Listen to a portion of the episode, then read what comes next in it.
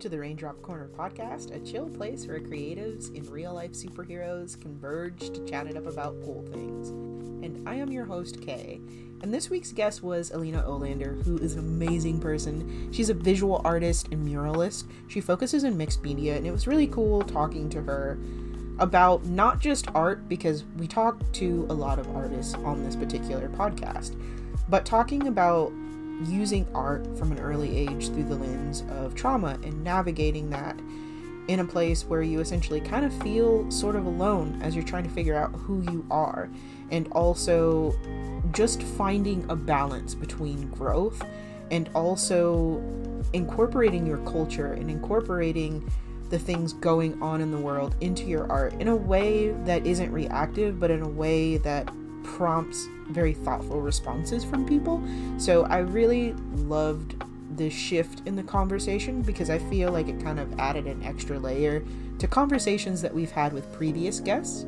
So I hope that you all enjoy this episode, and without further ado, here is an ode to our guest.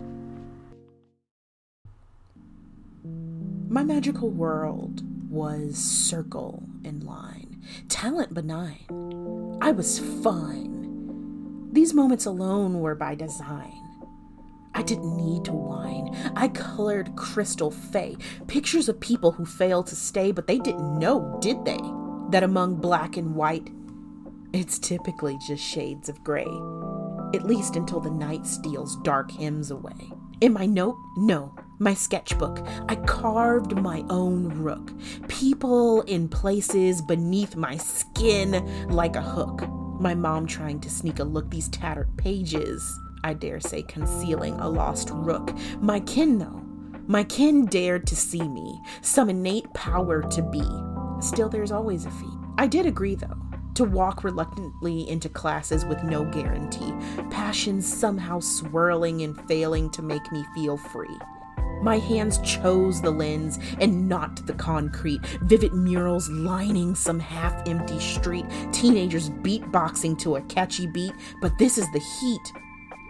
This is the heat that finds me in repeat. Craving colors, I told to retreat. So I painted her and him, letting go of feigned doubts now condemned. My message was a gem, gold risen from painful phlegm. I'm not better than them, but I know the pain of a limb lost when the earth grows dim. Ha! The artist is their country in ancient blood, they say. The proverbial slap of the great flood. See, I learned to wrestle in this mud so that I could rise with more than a gentle nudge. My magical world was, it was circle and line. Talent benign, I was fine. These moments alone were by design. I didn't need to whine, because not every soul loses its shine. We have with us today Elena Øhlander. Welcome to the Raindrop Corner podcast. It's a joy to have you on the show. I adore your work and it's it's truly a marvel to behold and that's not just me being cheesy about it. It really is. It's a very transcendent medium that you practice. So you are a visual artist and muralist that focuses in mixed media illustration. You have done numerous amounts of exhibitions and gallery showings in california tennessee kansas and also florida with some upcoming projects coming up the pipeline as well First off, thank you so much for coming on the Raindrop Corner podcast today. Oh, thank you so much for having me. It's it's my honor.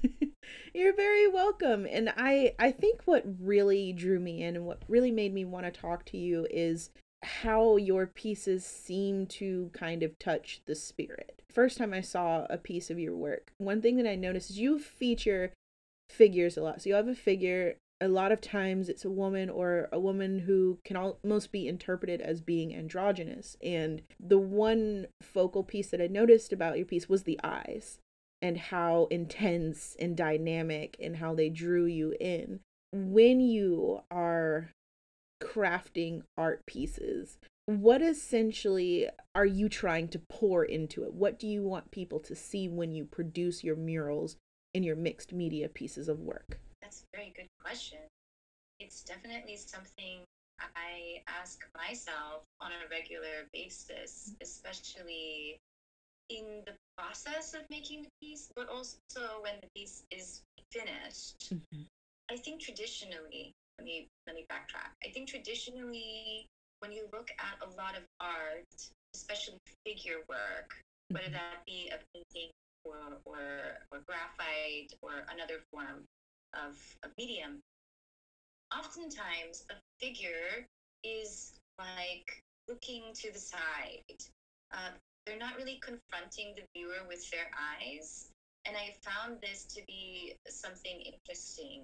So for me, I find it very important that the figure confronts the viewer because whatever is going on internally with me that's expressed through the work is going to resonate through the figure to the viewer mm-hmm. and hopefully there's like an open dialogue that's happening and of course it's uh, something that's going to be interpreted individually mm-hmm. but somewhere in there is a meaningful connection and that's really what i'm looking for when i create work outside of my intention I like that a lot. And I feel like with any form of artwork, even if people have similar interpretations, it's always a little bit different from person to person. And that's one of the coolest things about artwork, whether it's in the form of a painting, a mural, a book, a movie, whatever vehicle it takes. So I want to backtrack a little bit and learn a little bit about you and how you kind of found your footing in the art world. And I phrase it that way because I feel like an artist is born an artist, even if they don't necessarily practice all of their current skills um, continuously throughout their life or if it changes or shifts. So tell me about your early relationship with art. Early relationship. I think you're right that um, artists are often artists before they may be self-aware maybe the way they express or communicate evolves over time as they discover a medium that best communicates for me drawing was kind of a catharsis really from a very young age uh, i spent a lot of time mm, by myself i am the youngest of seven sibling? Nine oh, wow. but my closest uh, sibling is 10 years my senior. So by the time I'm like five years old, they're already kind of on their way out of the house. So I really felt kind of isolated in more of like a, uh, like an only child situation. Mm-hmm. And my parents were much older in age by the time they had me. And so I think there was a lot going on there mm-hmm. that I spent a lot of time alone. I I leaned in. There wasn't a lot of electronics like there are today with iPads, iPhones, or, or whatever is the device. Um, but I would draw. I would read. Like those are the things that I like to do with my time. And uh, drawing was kind of a sacred practice for me. I definitely didn't want other people to to see it. Hmm. Like I was self-conscious about my private expression and uh, my mother would come and like look over my shoulder and I would I would pull away mm-hmm. and be like, "No, this is uh, my private space." And um, but I think what I didn't realize was, you know, I I had gone through quite a bit of trauma and I was expressing that through the work and somehow, you know, in retrospect, if my mom would see that, perhaps she may or may not notice that um, what I'm doing or what I'm communicating is is um, not only a sacred practice, but also like uh, reflective of her parenting or my father's parenting. So, of course, that's in retrospect. I couldn't communicate that being five years old or mm-hmm. moving into an older age, but I think about it now, and that's definitely kind of my earliest um, relationship with art was that it was an outlet for you know trauma and um, my interpersonal relationships with my family. And how were you able to navigate it being very sacred and more so reflective from a personal standpoint to feeling moved to share that art with other people? I think it took a very long time to get there. If we move forward in time from that very kind of uh, raw moment of discovery, I had a time in my life where I ended up living with a sister. She uh, had non-Hodgkin's lymphoma, mm-hmm. and she was undergoing chemotherapy, and she had just her and her husband, and they they were living uh, away from family, so there was no real support. And I ended up living with them to kind of help them out, but also I needed help just as much. Like I didn't have support in in my home. Um, from my mother. She became a single mother. She was working all the time. She was in an interesting place in her life. Mm-hmm. And I was starting to suffer in terms of grades and focus, like with school, with everything. And so I uprooted my life, moved with her, and she recognized in me that there's something there in my artistic expression. And she encouraged me to to take some classes. Like why not do it? You have like electives all of these electives available to you. Like just try it out. Maybe you like it. And so i did and i ended up really immersing myself in every class they had to offer like i was like wow this is so amazing i'm learning so many things that i didn't know in terms of process or mediums that i hadn't been exposed to before um, and so I was really trying a little bit of everything, mm-hmm. and then um, starting to share that work in a form of like student exhibition, mm-hmm. and feeling the weight of of letting go and saying like it's okay for others to one critique my work for evolution and growth but also um, for viewers to connect with my work in in ways that's going to open my eyes to new perspectives you know because i think it's easy to get caught up in like what it means to me. And and so i think that was a learning process to kind of come outside of that it's a good point that you bring up too and it's something that i hear echoed by a lot of different artists once they start taking classes or they open their mind up to learning what I call the craft of artistry, where there are so many different elements that you can pick up and you apply it to who you are. And what falls out is your actual voice. um, with all of those biases stripped away, even though those biases are actually very part of you, a very crucial part of your artistic journey as well. Um, what was the biggest thing that you learned about yourself and then your art during that time? Biggest thing I learned about myself was that there aren't always concrete answers. And that life is non-linear and uh, it's more about the journey than it is about the destination.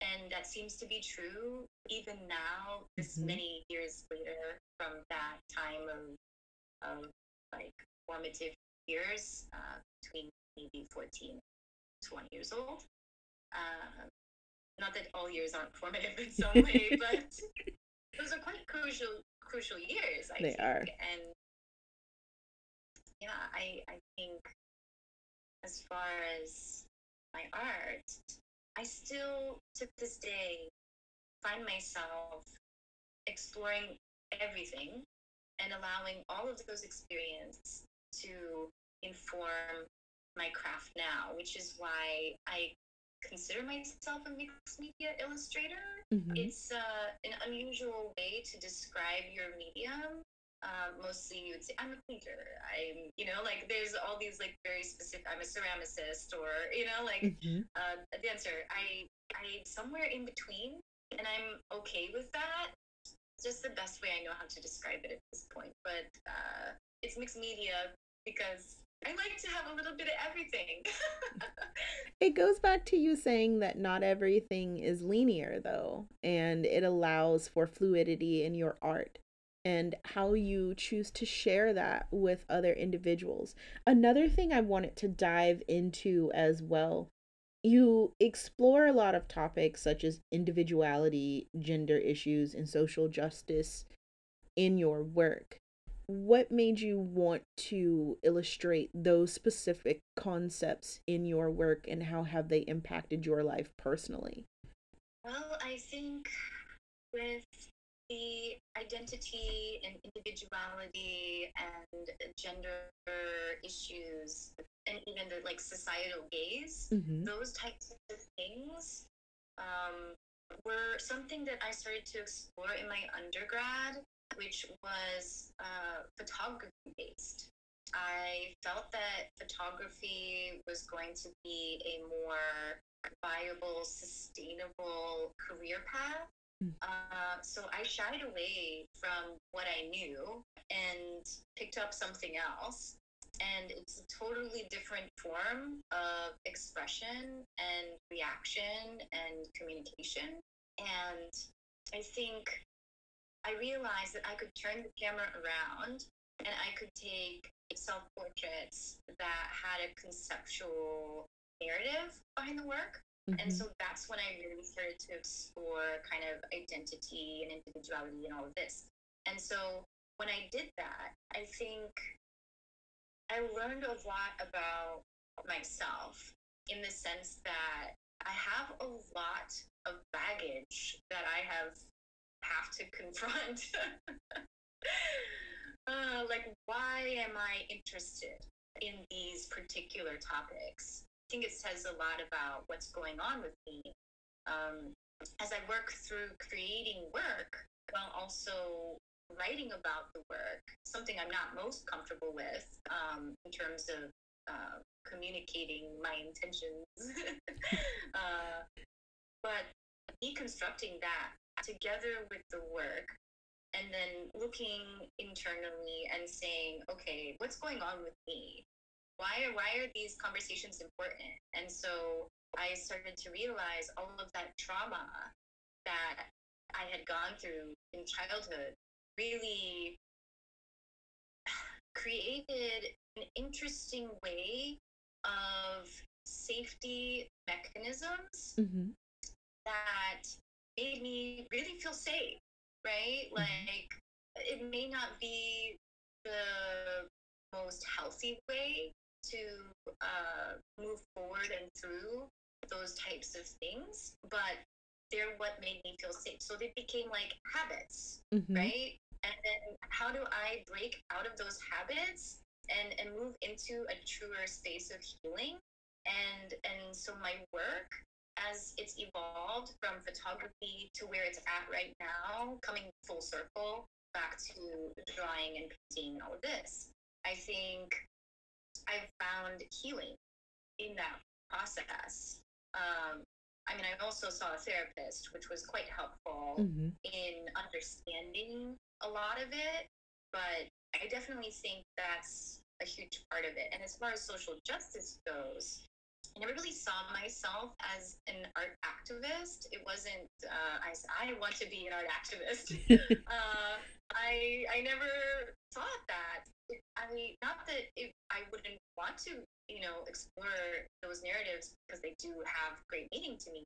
But I, I, it was 2020. The pandemic happened. A lot was going on, mm-hmm.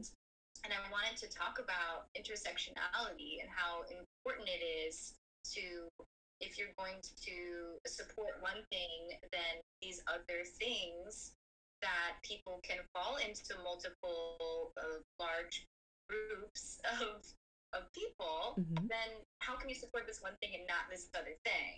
So it was like, how do I talk about that in my work mm-hmm. from a personal perspective, but also like reaching out because the work became what I call hyphenated identity. Mm-hmm. So the, the body of work is called hyphen.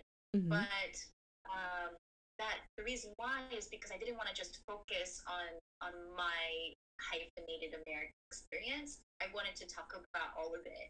And it takes time to get there. I, you know, it's a really heavy, heavy space to live in mm-hmm. all of the time. So I have these like waves where I'm like, okay, I'm ready to kind of confront and talk about all of this stuff that happened in such a very short amount of time mm-hmm. and and show society a reflection of themselves and say how can we how can we take what's going on and like create a narrative mm-hmm. of understanding and maybe utilizing this art as a form of of some sort of education in mm-hmm. a way I mean, it's not my responsibility to educate others. You know, that's not my responsibility. I just, I'm just trying to like literally show a mirror of what's going on and allow the viewer to see maybe potentially why there are issues going on with that mm-hmm. and then mm-hmm. be like okay how can i be a part of the positive change you know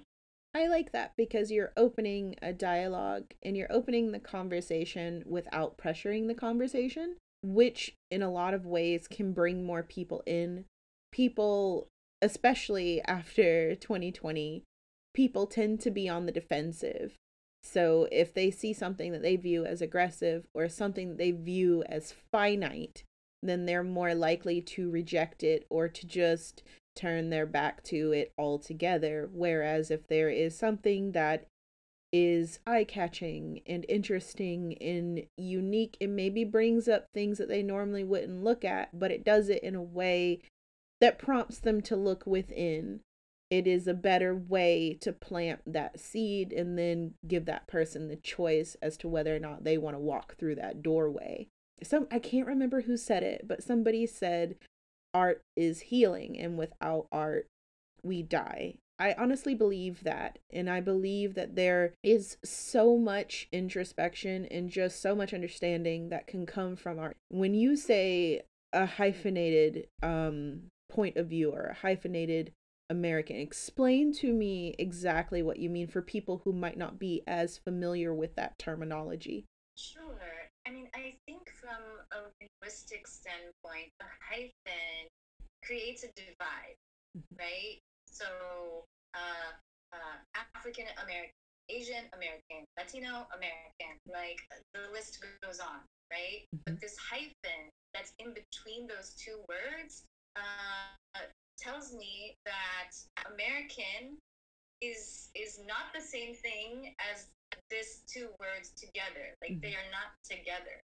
So um, to me, just breaking that kind of fundamental language down mm-hmm. and understanding the divide that's created there from like a very early space of let's let's say in in in school in american schools we we learning about language and grammar and when to use the hyphen and so like I don't think anybody really questions that from like um, a social issue standpoint. They're like, oh, this is the rule of language. Okay, I'm gonna I'm gonna put this here because that's grammatically correct. Okay, but also like this thing holds so much weight, you know, because uh, I consider myself American. Mm-hmm. Why do I have to uh, separate myself into this other group that is not American. It, it, it, it perpetuates this idea of other. Mm-hmm. And so, like, to me, that is a big issue. like, it's a huge me, issue. and it seems like a small thing, but actually, it's a very big thing. Mm-hmm. Um, so that's kind of the premise behind uh, hyphen. And thank you for explaining that. And I think a lot of people can benefit from it as well because I remember I actually saw that phrase presented in such a way. I think it was like three or four years ago. And then I had to do a lot of digging as well because I realized that I resonated a lot with it, but I wasn't familiar with it. So thank you for sharing that. And on the same train of that, because you're right, um, living in America, if you if you visibly look different than your standard set settler based American, then you are kind of by default put into this box. and expected to adhere to certain stigmas and stereotypes that come with that box. In your artwork, you talk specifically about the Asian diaspora. Can you explain exactly what that is? That's a, that's a good question. Think uh, as far as exploring that, um, there's a lot of uh, well, from my from my personal perspective, let's just start there. My father is an immigrant, and so is my mother. So that made me a first generation American, born here. Mm-hmm. Yeah, it does. Okay, so I'm not the only one in this country who is an immigrant. Actually, we're all immigrants of some form, by choice or not, to come here. And whether we're first, second, third, fourth generation, um, we're all from somewhere else except for the Aboriginal mm-hmm. people who were here before us, which erasure is a real thing. Mm-hmm. So I think as far as like trying to preserve culture and history, yet also like on the other end trying to say, but I am American, and this is what makes America such a beautiful place is that we are all from somewhere else in some capacity. And maybe uh, I may not be fully connected with my roots, but I'd like to be. And so I'd like to preserve that because I think it's very worldly mm-hmm. and and america is a representation of that supposed to be with uh, open borders and people can come and immigrate here and and have call this place their home mm-hmm. and and have children with potentially opportunities that may not have existed in the in places that they came from um, for various various reasons um, and there's this idea of the american dream right mm-hmm. like that's true to have whatever that is you know, I do think at some point there was a standard American dream, but now I think it has evolved into lots of different American dreams. But I think this whole American conversation, I want to be inclusive. I have to come from a place that I know, mm-hmm. right, in order to kind of penetrate and connect to people who may relate to those same feelings. They may not have the same experience, they may not be from the same place, but they can relate to that kind of um, experience here in America. And I can't speak to other countries. I'm mm-hmm. sure they have their own view of, of things, but at least for the, the American experience, that's that's the motivation to really do it is to um, connect people to their collective experiences. It kind of brought me back to something that you made mention of, not necessarily here, but when you talk about your work about the importance of historical memory. When you approach a piece, do you approach it from a place of culture every single time you go to work on creating that story? I think I do. I don't think I always did. Mm-hmm. I think initially it was just a raw form of expression that was like, how do I get out whatever is inside? Um, and then it started to evolve to where I said, okay, there's an opportunity here to imbue a deeper um, sense of meaning or intention that's specific, mm-hmm. um, but yet still open enough that people are pulled in um, without feeling like mm, there's a huge disconnect. Like I, I'm trying to understand that relationship.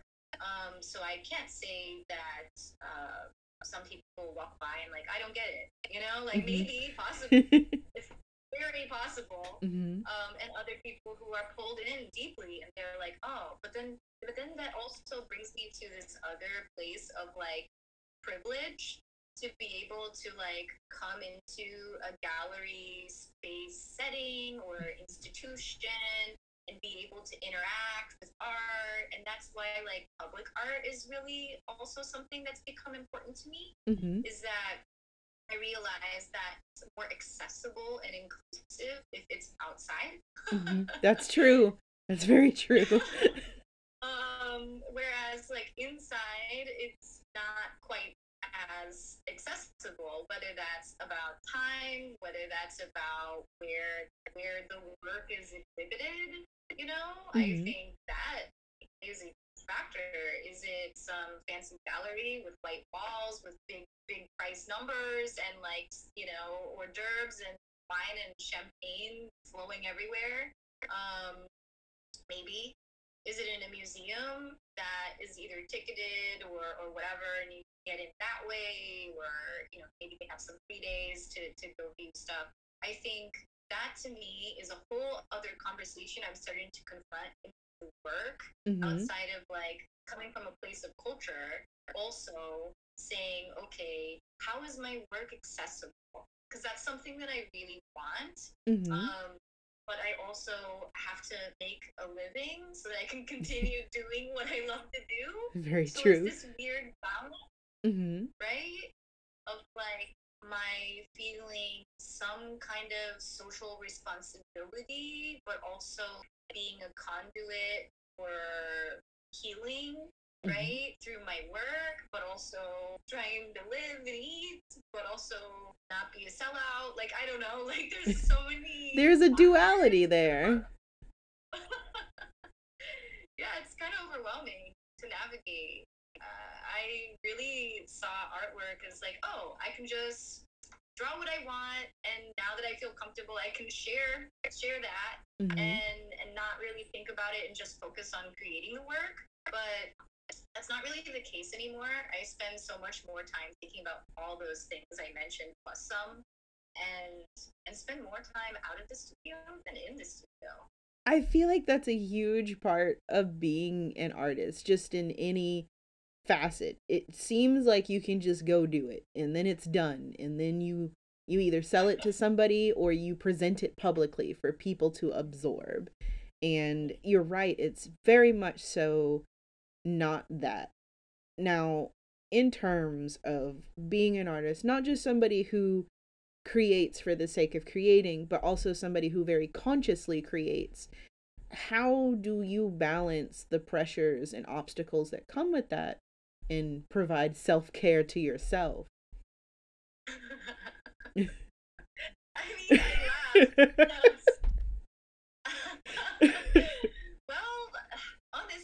I neglect myself too much. And I really ought to set more time aside for self care. Um, it is definitely about time management. Mm-hmm. I think that's a huge factor. And then prioritizing your time as well to say, like, here are the things that I'm willing to do because they feed me internally, mm-hmm. right? But also, like, here are the things that I kind of have to do to live. and then here are the things that I really don't want to do, but I have to. Mm-hmm. And and balancing that. Moving forward, time, I think, you know, I'm adding on to that this extra layer of, of grad school and a teacher's assistantship. And I'm looking at those schedules like, what? Yeah, that's an insane How? schedule. But I'm I'm excited for you and happy for you. It's worth it though. Yeah, I mean that's what I keep telling myself.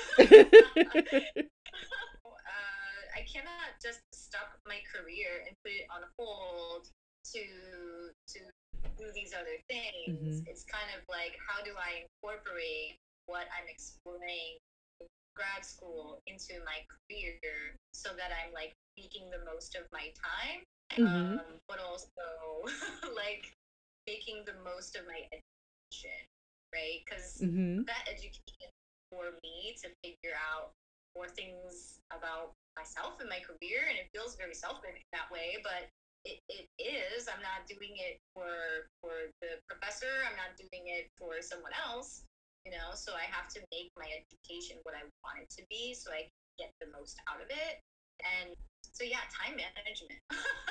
it's super important. You mentioned not being a sellout. I think I saw this. It was either on Instagram or Facebook, but it was like a community post about how artists are treated differently when they choose to either go to school to elevate their station as an artist or they they make it bigger so to speak. They make it big or they get that job that's going to sustainably pay the bills where they're able to be more lax and maybe work on projects that are a little bit closer to home because they now have the ability to and how when you make it big so to speak it's considered being a sellout a disengagement that can happen with certain asp- certain areas of the community where either they aren't as supportive or they almost look down on you for doing that. And i i think like you said it goes back to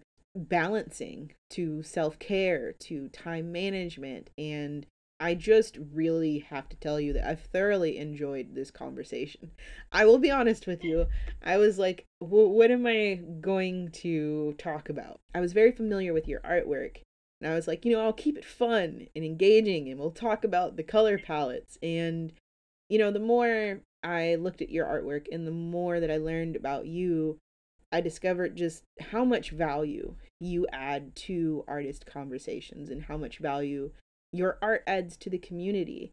So I know this was quite a deep conversation, but sincerely, um, Elena, thank you so much for coming on the show today. And it was a joy to have you. And if people want to learn more about you or your artwork or where they can view your artwork, where should they go to do that? Oh, yeah. Thank you for having me. It has been such a pleasure. And yeah, I, I get quite deep in conversation. I don't know if you can tell, but I get quite passionate about it real quick. I do too. Um, so, I mean, we could have a whole other conversation that like goes further into this, but so thank you for having me. You're very welcome. Um, if people want to find me, I have a website, uh, www.elenaohlander.com. And uh, I also have an Instagram, which is my most socially active social media, uh, which is Elena underscore Ohlander. So, thank you for having me. No, thank you for being on the show. And of course, you are welcome back. Thank you for the breath of fresh air that you give to art in just your added voice. It's so important and so needed. Thank you for having me. It was a pleasure, and until next time. Thank you to all of our listeners out there. As always, you are the most beloved and make all of this magic possible. I cannot end this episode without giving an immense thanks to Elena Øhlander.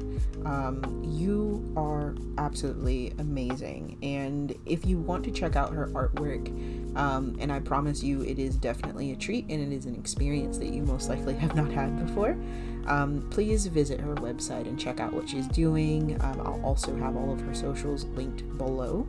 I need to give a super, super just sincere thank you to every listener and supporter of this podcast.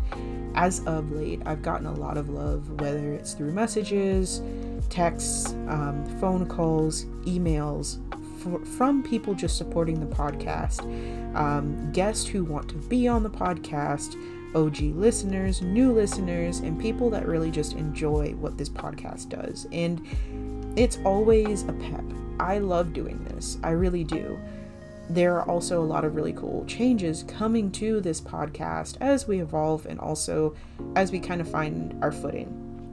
This is me kind of going off on a very small tangent, and I promise I won't make you listen to my voice for much longer. This is the year where I kind of grew into the person that I've always had the potential to be, but never quite got there. And in many ways, the podcast did the same thing in previous years, the podcast was very intermittent, or not a lot of that to do with health. But now I'm in a season of my life where my health is good. The people coming to the podcast just bring with them every single guest that we have this awesome energy and just zeal for whatever they do. And it's helped me know what trajectory I want to take this podcast in. It's still going to always remain true to its mission, which is essentially being a podcast that spotlights unique creatives and individuals in other facets of society who are doing thoughtful, engaging types of things or creating that kind of content. And this will always be a platform for creatives and magic makers. Thank you for going on this journey with me, and I'm super excited to see where we go next.